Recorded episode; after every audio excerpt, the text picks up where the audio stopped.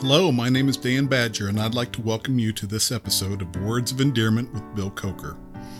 For the fifth prayer in this series, we go to Ephesians chapter 1, verses 15 through 20, and chapter 3, verses 14 through 21. This sermon, titled Paul's Prayer for the Church, was preached at World Gospel Church in April of 2007. As we hear Paul's prayer for the early church, know that these requests are being addressed for us today. Note the richness of Paul's petition as we apply it to our lives. Now let's hear from Bill.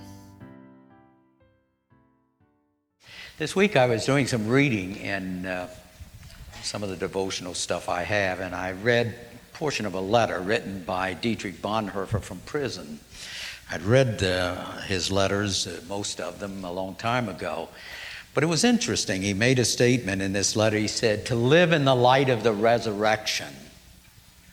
That is what Easter means.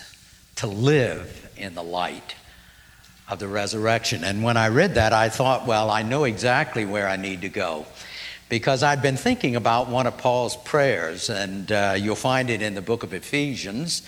And uh, it is, occurs actually in two places there. It begins in chapter 1 and concludes basically over in chapter 3. So I wanted to share that with you and have you think with me in the light of what Bonhoeffer suggests that the meaning of Easter is how do we live in the light of the resurrection? So Paul wrote centuries ago.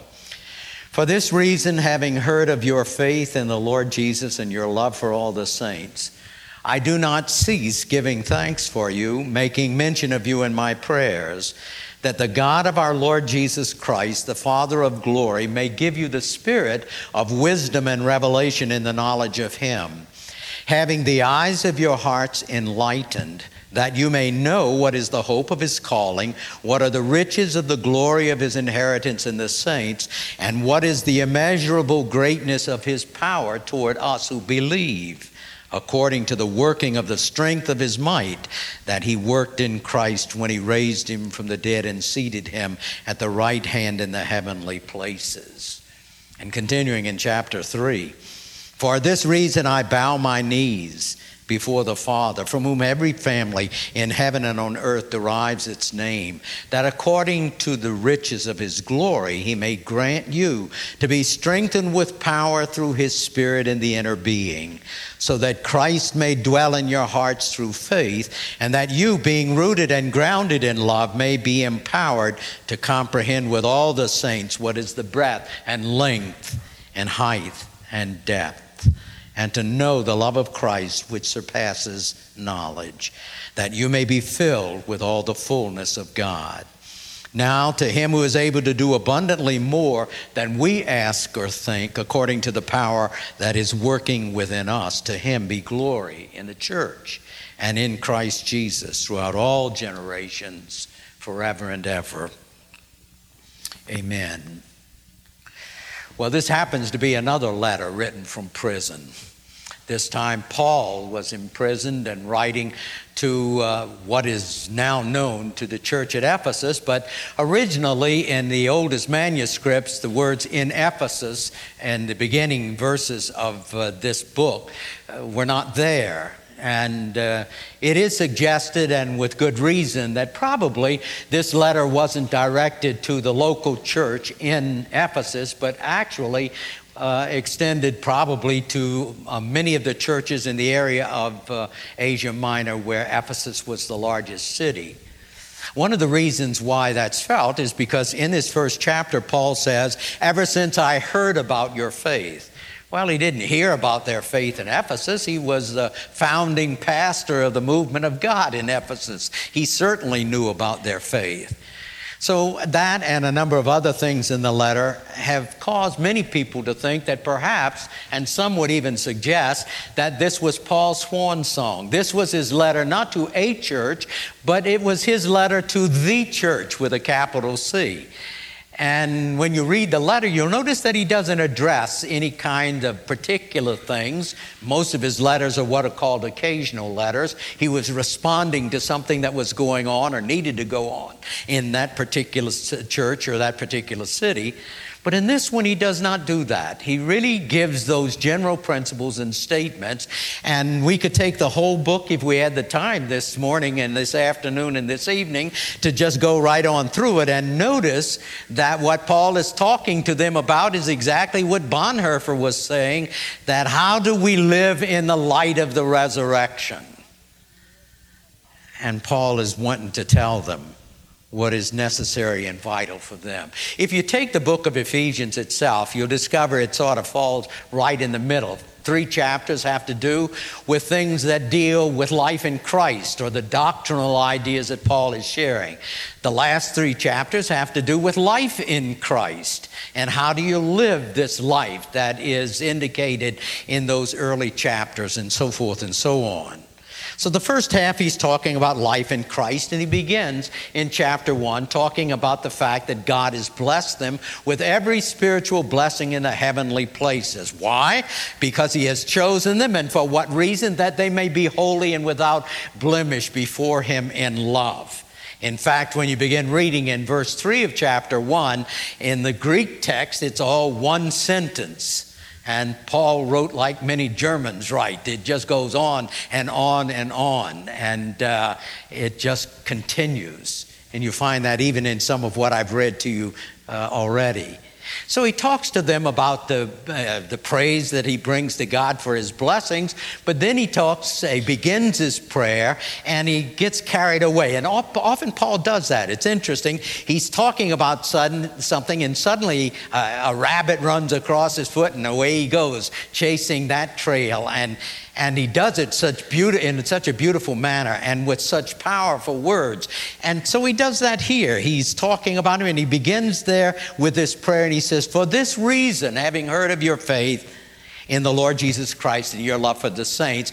And he begins praying for these people, and he gets toward the end of the prayer, and he thinks about the greatness of Christ, and he ends up not so much praying for the people as he's talking about the greatness of the Lord Jesus Christ. And then he breaks into the fact, but you know, there was a time in your life when you were dead in your trespasses and sin, and he's got another rabbit trail, and he's running that one. And I don't mean anything negative about that. I mean, he just simply, the flow of his thoughts, he can hardly talk about the things he wants them to know or hear, or even his prayer, that he comes to something that immediately sends him in another direction. So in chapter 2, he talks about the redemption that is theirs in Christ. He goes on to talk about the reconciliation between Gentiles and Jews. He ends up at the beginning of the third chapter talking about the fact that these Gentiles have uh, experienced the revelation of God's grace. And finally, in verse 14 of chapter 3, he comes back and you hear him saying, Now, for this reason,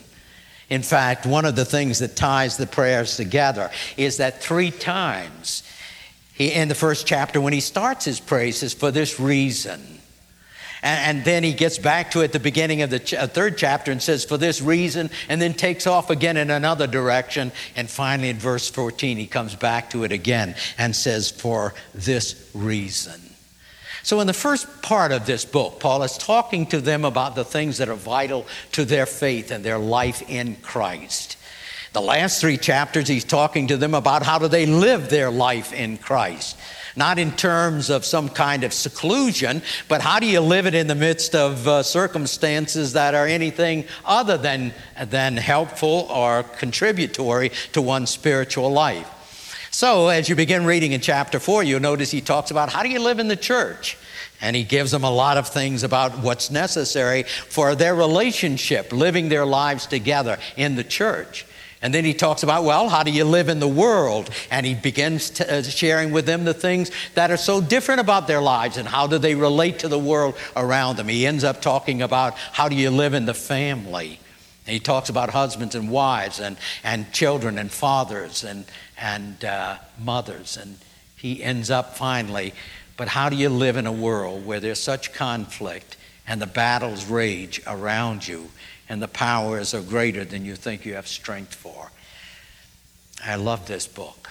Uh, that's why I preached 64 sermons on it the first year I was here. Uh, you know, it's just a fantastic book. You can go in so many directions. But what I wanted you to hear this morning, I want to come back to it because I wanted to look at Paul's prayer. As we think about the great prayers of the Bible, how do you think about it without thinking of those prayers that Paul prayed? There's so many of them, and, and they are so rich and so full. But I wanted you to look at this one in Ephesians, beginning in chapter 1 and then finishing up in chapter 3. Actually, what you discover is that in chapter 1, Paul is talking to them about the revelation of God that's vital to their spiritual lives. And then in chapter 3, he talks about how there is a realization in their lives of that revelation that has been manifested to them. So if you have your Bible open and want to follow along or you want to just listen, think with me as, as we follow Paul's trail at this point and listen to his prayer and think that if he's writing really not to a single church, but he's writing actually to a number of churches, not addressing himself to particular problems, but addressing himself to the concern that they all have how do they live their faith? And he begins by saying, I do not cease praying for you, making mention of you, that God, the God of the Lord Jesus Christ, the Father of glory, may give you the spirit of wisdom and revelation in the knowledge of Him. And where else can Paul begin in talking about life in Christ than the fact that that life is that which God has shown us? It's not that which we have found for ourselves or even can understand for ourselves. Paul recognizes the fact that if we are to know anything about God and His will, God will have to reveal that to us because we do not have access to God, first of all. He lives at that supernatural plane that we've talked about before uh, during this, uh, this school year. And so Paul recognizes simply the fact that these people cannot know things divine unless they're divinely revealed. So he begins praying that they may have a knowledge of God, but that knowledge will come because God gives to them the spirit of wisdom and revelation. Um, in your Bible, you may find spirit with a little s. And uh, if, you, if you translate the Greek of it, he prays that they may have a spirit of wisdom and revelation. But uh, with many scholars, I agree that he's not talking about a spirit, namely their own or some kind of spirit that may belong to them. He's talking about the Spirit because the only way we can have knowledge of God is that God reveals Himself. And uh, along with many, I would say let's capitalize that S because he's talking about the spirit of wisdom and revelation. When you go back into the end of John's gospel, where Jesus is giving his parting words with the disciples and teaching them that last lesson that they needed to learn, or lessons they needed to learn, you remember that he said that when the Holy Spirit come, he would teach them all things. He would reveal to them the truths of God. And I think that's what Paul is catching hold of at this particular point. There is no way to know God except he reveals himself. That doesn't make any difference how bright we may be how many PhDs or doctorates we can put behind our names. None of us has any access to God, that what we know about Him is that which He reveals of Himself. And as I've said a number of times in your hearing, I say it once again you stop and think about it, you don't even know what I'm thinking unless I tell you. So, how would we know what God is thinking? At least we have personal contact with one another, and you may know me well enough to know that you have some idea of what I'm thinking about. But actually, it takes it takes my own expression for you to understand it, to hear it. So here's Paul talking to these people, and he's praying that God, the God of glory, the God who is the Father of the Lord Jesus Christ, that this God would reveal to them through his Spirit what they need to know about living. That's one side of the, of the coin. It seems to me there's a second side as well. While we are dependent upon God's revelation of Himself, it seems also that we have to acknowledge that we ourselves have to participate in that. We recognize our limitations, that to be sure, but we recognize also our need to participate in the reception of the message that gives to, uh, God gives to us. The limitation is there. And in spite of the fact that sometimes we're led to believe by some people that they really know far more than they do know, and they actually put it in the guise of being very intelligent, the fact is, when we come to talk about the meaning and the purpose of life, there is no individual, however many PhDs he may carry behind his name, who can really tell you the answer to that. And I'm a bit appalled when I stop to think how ignorant people think that we really are. And I'm, I'm more deeply appalled when I think that in our own country now, we've come to the place where what we say is no one else has a right to express their understanding of the meaning of life except those who are what they would call non religious. I was listening to an interview this week. Uh, Mars Hill tapes I receive every other month, and generally they're interviewing an author who has written a book that has to do with religion and culture and society and so forth.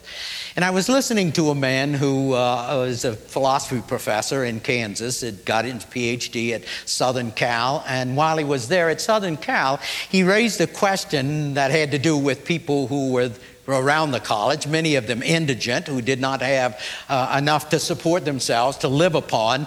And so he wanted to write a letter to the mayor of Los, An- Los Angeles and suggest to him that the, the city ought to do something about these people who have such dire needs. So he wrote his letter, and he said he gave it to some of his friends to read before he mailed it to the mayor. And they said, Don't send it because your letter is religious, and the mayor will not listen to a letter that is written from a religious perspective. And he said, That started me to thinking why not?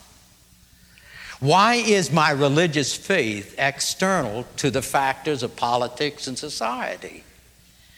As a matter of fact, as he continued to think about that, he, he, arrived at a point that I've shared with you before that when you come right down to it, actually, uh, every individual has some idea, some worldview and uh, why should a religious worldview be any more unacceptable than a secular worldview? In fact, I will go farther than that, and I will say I'm tired of hearing secularists de- denounce religion when they have one. A religion is a system of faith. And every atheist has a system of faith. He has a religion. And his religion is as much his worldview as mine is. So, why is ours unacceptable? Why is it that we can stand up in the public here in America and be led to believe that if we have any persuasion that there is a divine creator and that there's a meaning and a purpose in life, we are by that very fact ruled out of being able to speak to the needs of our day? And in the meantime, the secularist, who has absolutely no more information with his science PhD than anybody who doesn't have such a PhD, to know what exists in terms of the greater outreaches of, of eternity. They say, well, scientific method. Scientific method teaches you nothing about God, whether He is or He isn't. It is purely dealing with the earth, with nature, with the things that we encounter. It doesn't, it doesn't deal with the other issues. So, Paul is praying for these people that they would receive the spirit of wisdom and revelation. And as I read that, I thought, yes, that's because apart from that, who knows anything with reference to the, to the divine or to eternity or to the meaning and purpose and direction of life? We all have a worldview. And we may choose to have a worldview that limits everything only within the boundaries of this creation. And we have a right to do that. What we do not have a right to do is to exclude people whose views may actually go beyond that. And I want to appeal to you if you're a professing Christian, for God's sake, don't apologize for our religion. Don't excuse yourself from getting involved in a conversation because your worldview is as valid as any other worldview in terms of the right to speak.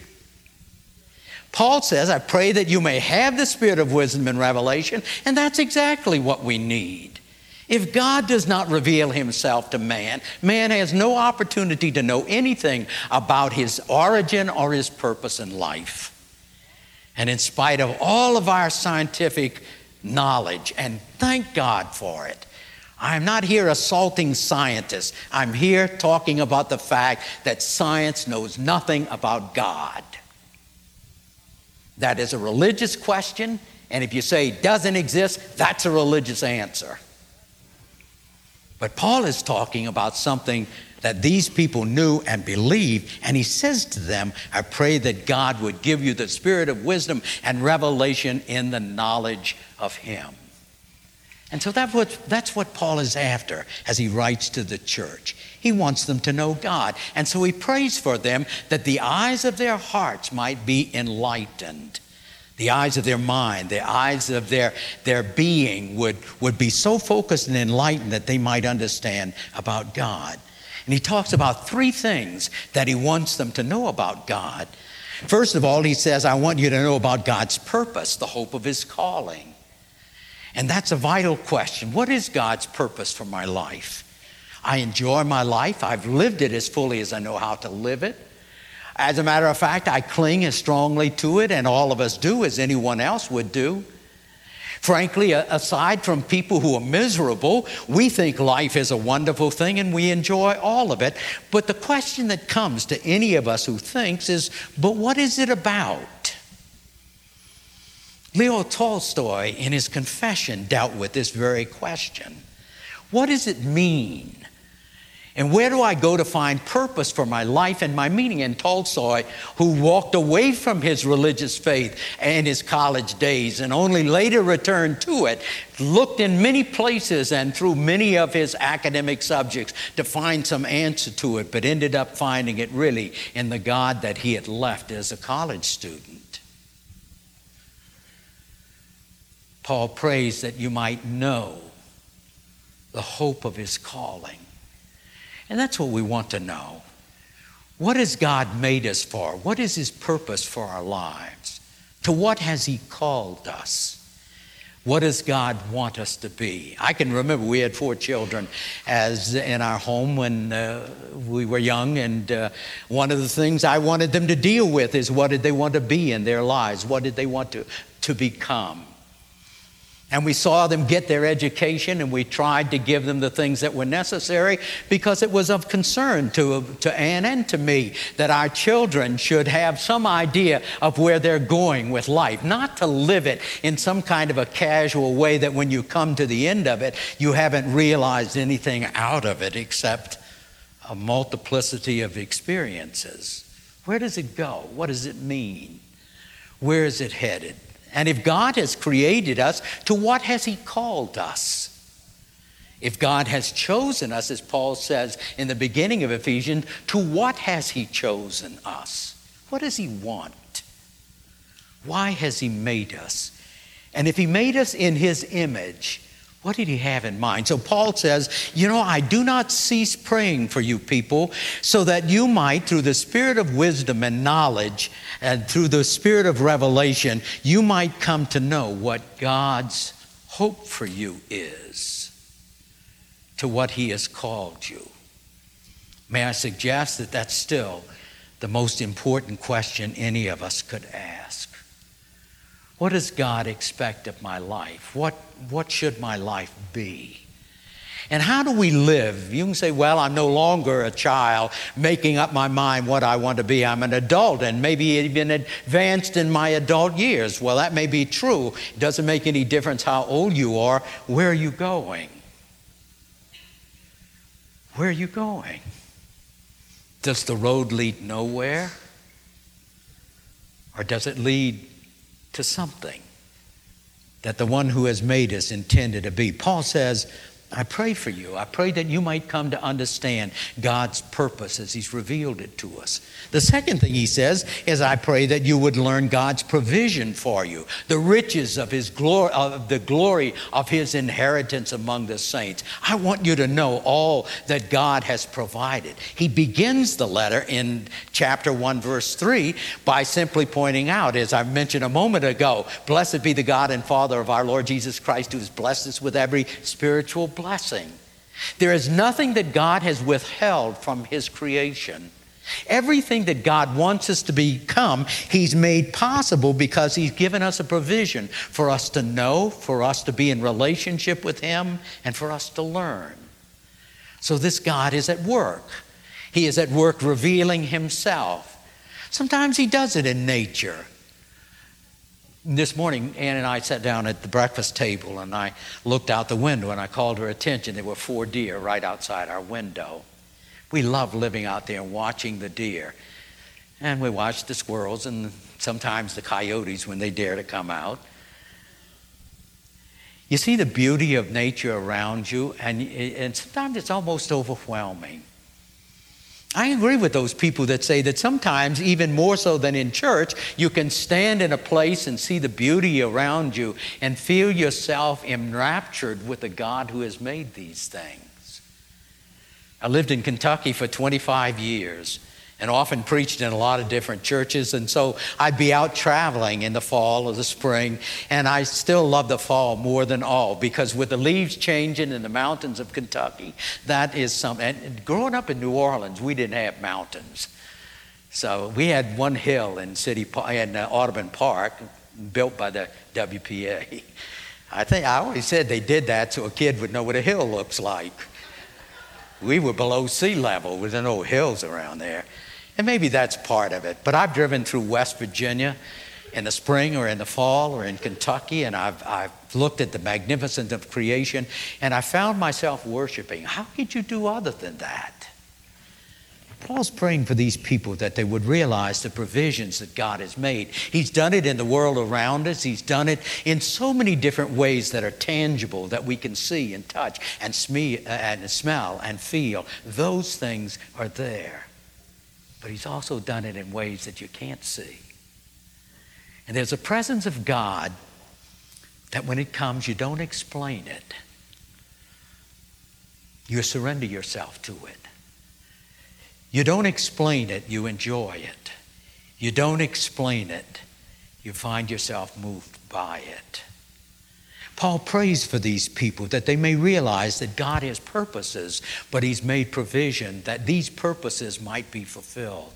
And when we've been looking at Christ and His coming and His death on the cross and His resurrection from the dead and His ascension to heaven, all of these things are part of what God has provided for us that we might know Him and His purpose and His will.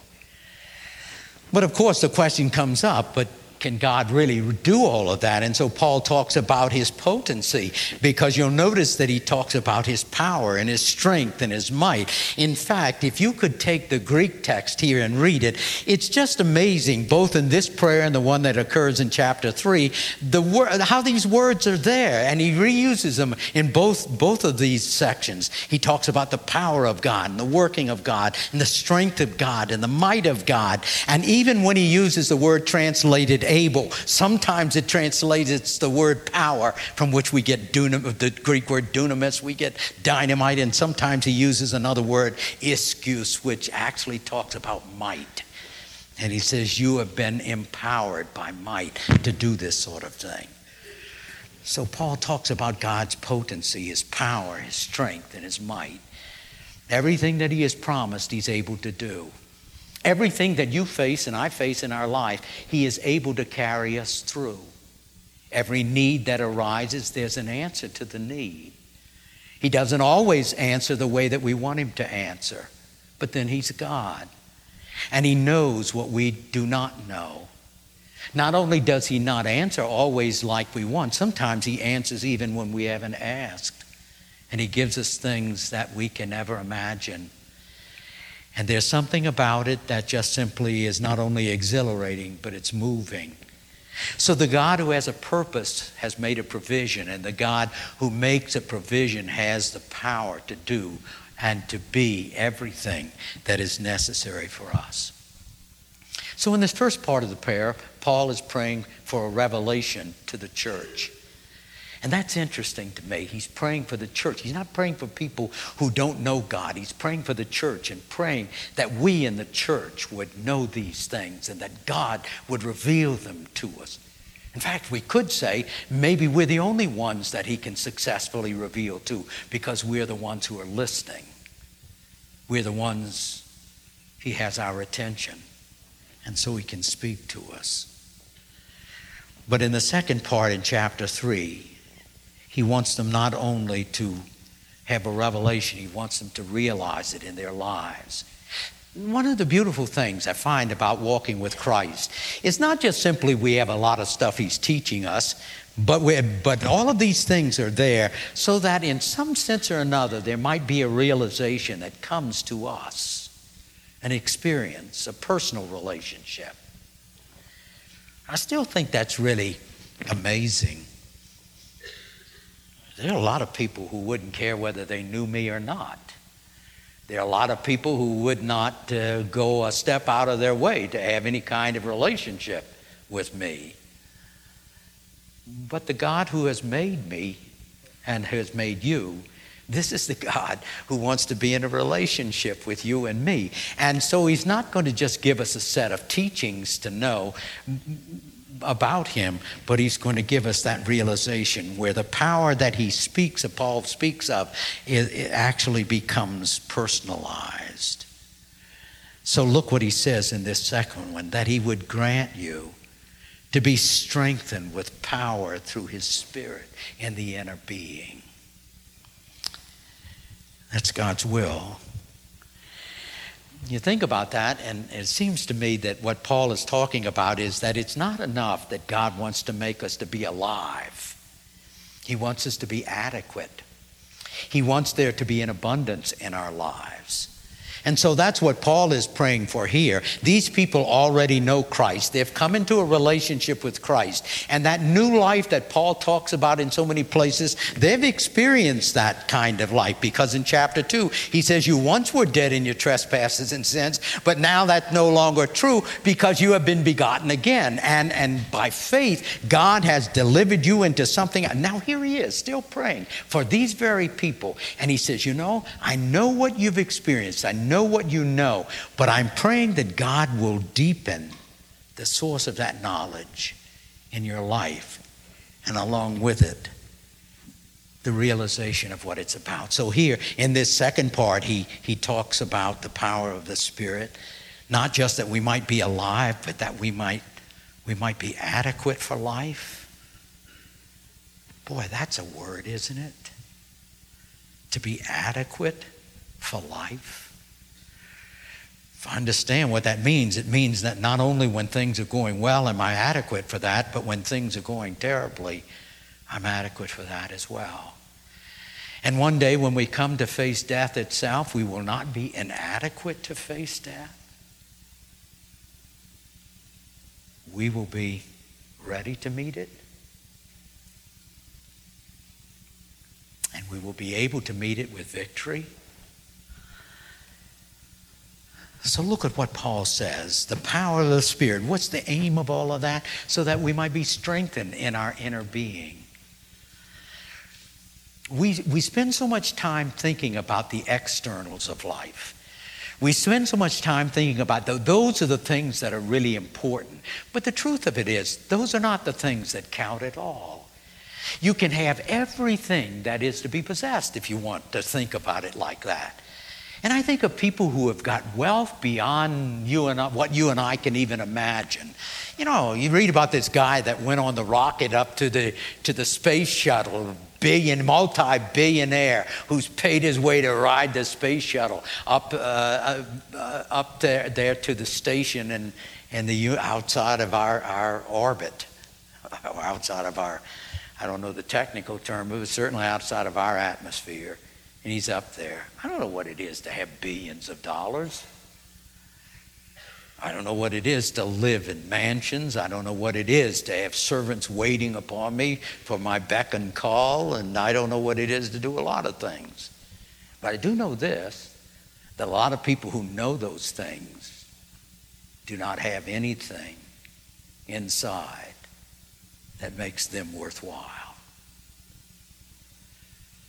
There's only so much you can buy with money.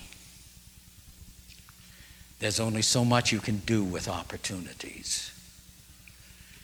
There's so much that you can think with education. And all of these things have their place and they're good. But Paul says, I pray that in your inner person you will be strengthened. Because that's the only thing that really matters. It's the only thing that counts. It's not what you got on you, one old preacher said, It's what you got in you that counts. And you know, we take a lot of care. I do. I try to look nice when I come to preach to you on Sunday mornings. I want to wear a nice, nice clothes, have a tie that looks halfway decent. I want to look nice. I've never gone around deliberately wanting to look ugly. No, except in those areas where we have no choice. You know, take that as it comes. I dare say in most churches today, more time was spent thinking about how we looked when we go to church than how we look on the inside, who we are, what we are. Some of the most miserable people in the world are people who have much. You know, I think we ought to we ought to be weeping for this Anna Smith. She's dead now. But let's weep for Britney Spears. We ought to weep for her. Manipulated, used. And the day will come when she'll be thrown aside just like others are. Because the world doesn't care except for what she exposes or what she shows and does. I'd like to think that life is deeper and means more than the size of a woman's breasts and how willing she is to show it. What's inside of a person like that? Pray for Britney Spears. She's in a tailspin. And the reason she's in a tailspin is she lost whatever meaning and purpose there may have been one time in her life. She's an object now. So the casinos are taking bets on who fathers her next child. Isn't that a wonderful aspect of life? Paul says that you might be strengthened in the inner person because that's who we really are. The aim of it is there. The effect is that Christ would dwell in our hearts through faith, and the result is that we are rooted and grounded in love. That's what Paul is praying for. That's what Paul is anxious for the church. Not only the power of the Spirit, but the perception of the saints. I'm sorry, I get carried away and I forget time, and I can't read the clock because the light shines on it. I thought about him having moved the clock, but I don't want him to move it.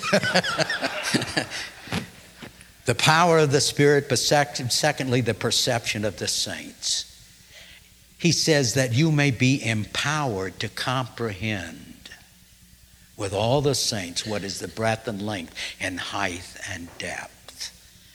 The ability to see the full dimensions of what God has for us. You know, it's interesting. He doesn't say what it is the height and depth or length and breadth of what. He doesn't say anything about it. Could it be he's talking about life itself, that you would begin to see all of these dimensions of life? That's really the richness of being in Christ, isn't it? Or having Christ to be in us, that we begin to see the dimensions of life. Whereas before, sometime we had only that singular dimension that we looked at. Could it mean faith and love? That the full dimensions of what faith is all about are the full dimensions of love?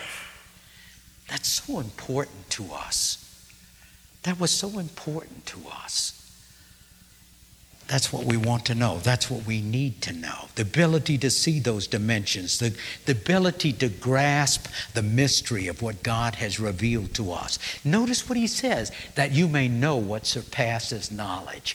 Boy, if there seems to be some kind of uh, con- conflicting statement, to know what is beyond knowing, how can that be?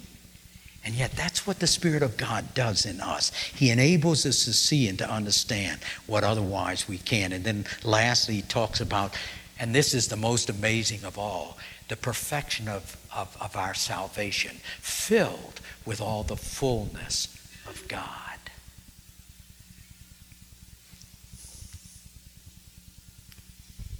How does a human being preach about that? Filled with all the full, that's an absurdity. How could we be filled with the fullness of God? Is he saying not that we're going to contain all of God? That's obvious because God is infinite. But does it mean that all that there is of us can be full of God? You can take this, this, this offering tray and you can go over to the Pacific Ocean or to the Atlantic Ocean. If you've got that in your hand, you can dip it down in there and you can fill that tray up with the ocean.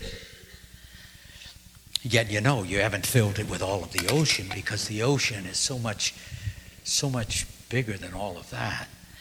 And I think maybe what God is saying through Paul is that no, we can't contain all there is of Him, but all there is of us can be filled with Him. In the same way that that, that plate can be filled with the Pacific Ocean without ever holding even a small amount of it. Paul says, I pray that you may know the fullness of God, the fullness of God's grace, the fullness of God's love, to be filled to that kind of fullness is God's will. Now, here's my question to you Is this just a prayer or is a possibility? You know, I could pray to be six feet tall. That's just a prayer. I know it's not possible unless God wants to do something really unusual. So, is this just a prayer or is it a possibility? Notice how Paul ends the prayer. Now to him who is able to do exceedingly abundantly above all that we ask or think, according to the power that works within us. Unto him be glory in the church and in Christ Jesus through all generations, forever and ever. It's almost as if Paul is saying to these people, listen, I know that what I've written to you, this prayer that I pray for you, I know it seems so impossible. But I want you to understand that the one to whom we are praying is able to do more than we can ask or we can think. Many years ago, I read a book by uh, Paul Rees on prayer and life's highest. And I went back and I was glancing through that book again this past week, looking uh, particularly at what he had to say about Paul's prayers. In fact, the book focuses on Paul's prayers. And in this chapter, he, he has something that he quotes from a Welsh pastor. He defines able like this, and he takes the letters God is almighty, God is boundless, God is limitless, and God is everlasting. So when it says he is able to do more than you ask or think, it's because he is almighty, he is boundless, he is limitless, and he is everlasting. And this is the God who calls us to live after Easter in such a way that the light of the resurrection transforms us into something far more than we can be. What a beautiful prayer. May I urge you to read it again this week. The first three chapters of Ephesians will take in the prayer along with the things that surround it. But read it again and listen to what the Spirit says to you. Would you take just a moment before we sing our closing hymn? Would you think about this prayer?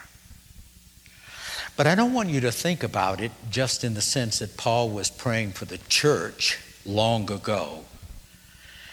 But I want you to think about it as though Paul were here in our midst this morning and he were to say to us these very same words For this reason I bow my knees and I'm praying for you. What is it that God is saying to you and me as we think about this prayer? We think about its significance, its meaning, and what God wants to do. And would you would you really just bring it down to the point of yourself? This prayer is for me. It's prayer for me. So, what does it mean? How am I to understand it? How am I to realize it? Take a moment.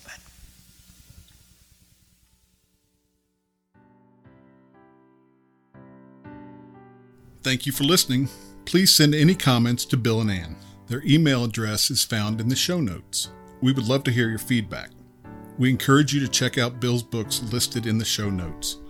We hope this time has been a blessing for you, and you will tune in next week to continue this series about prayers of the Bible on Words of Endearment with Bill Coker.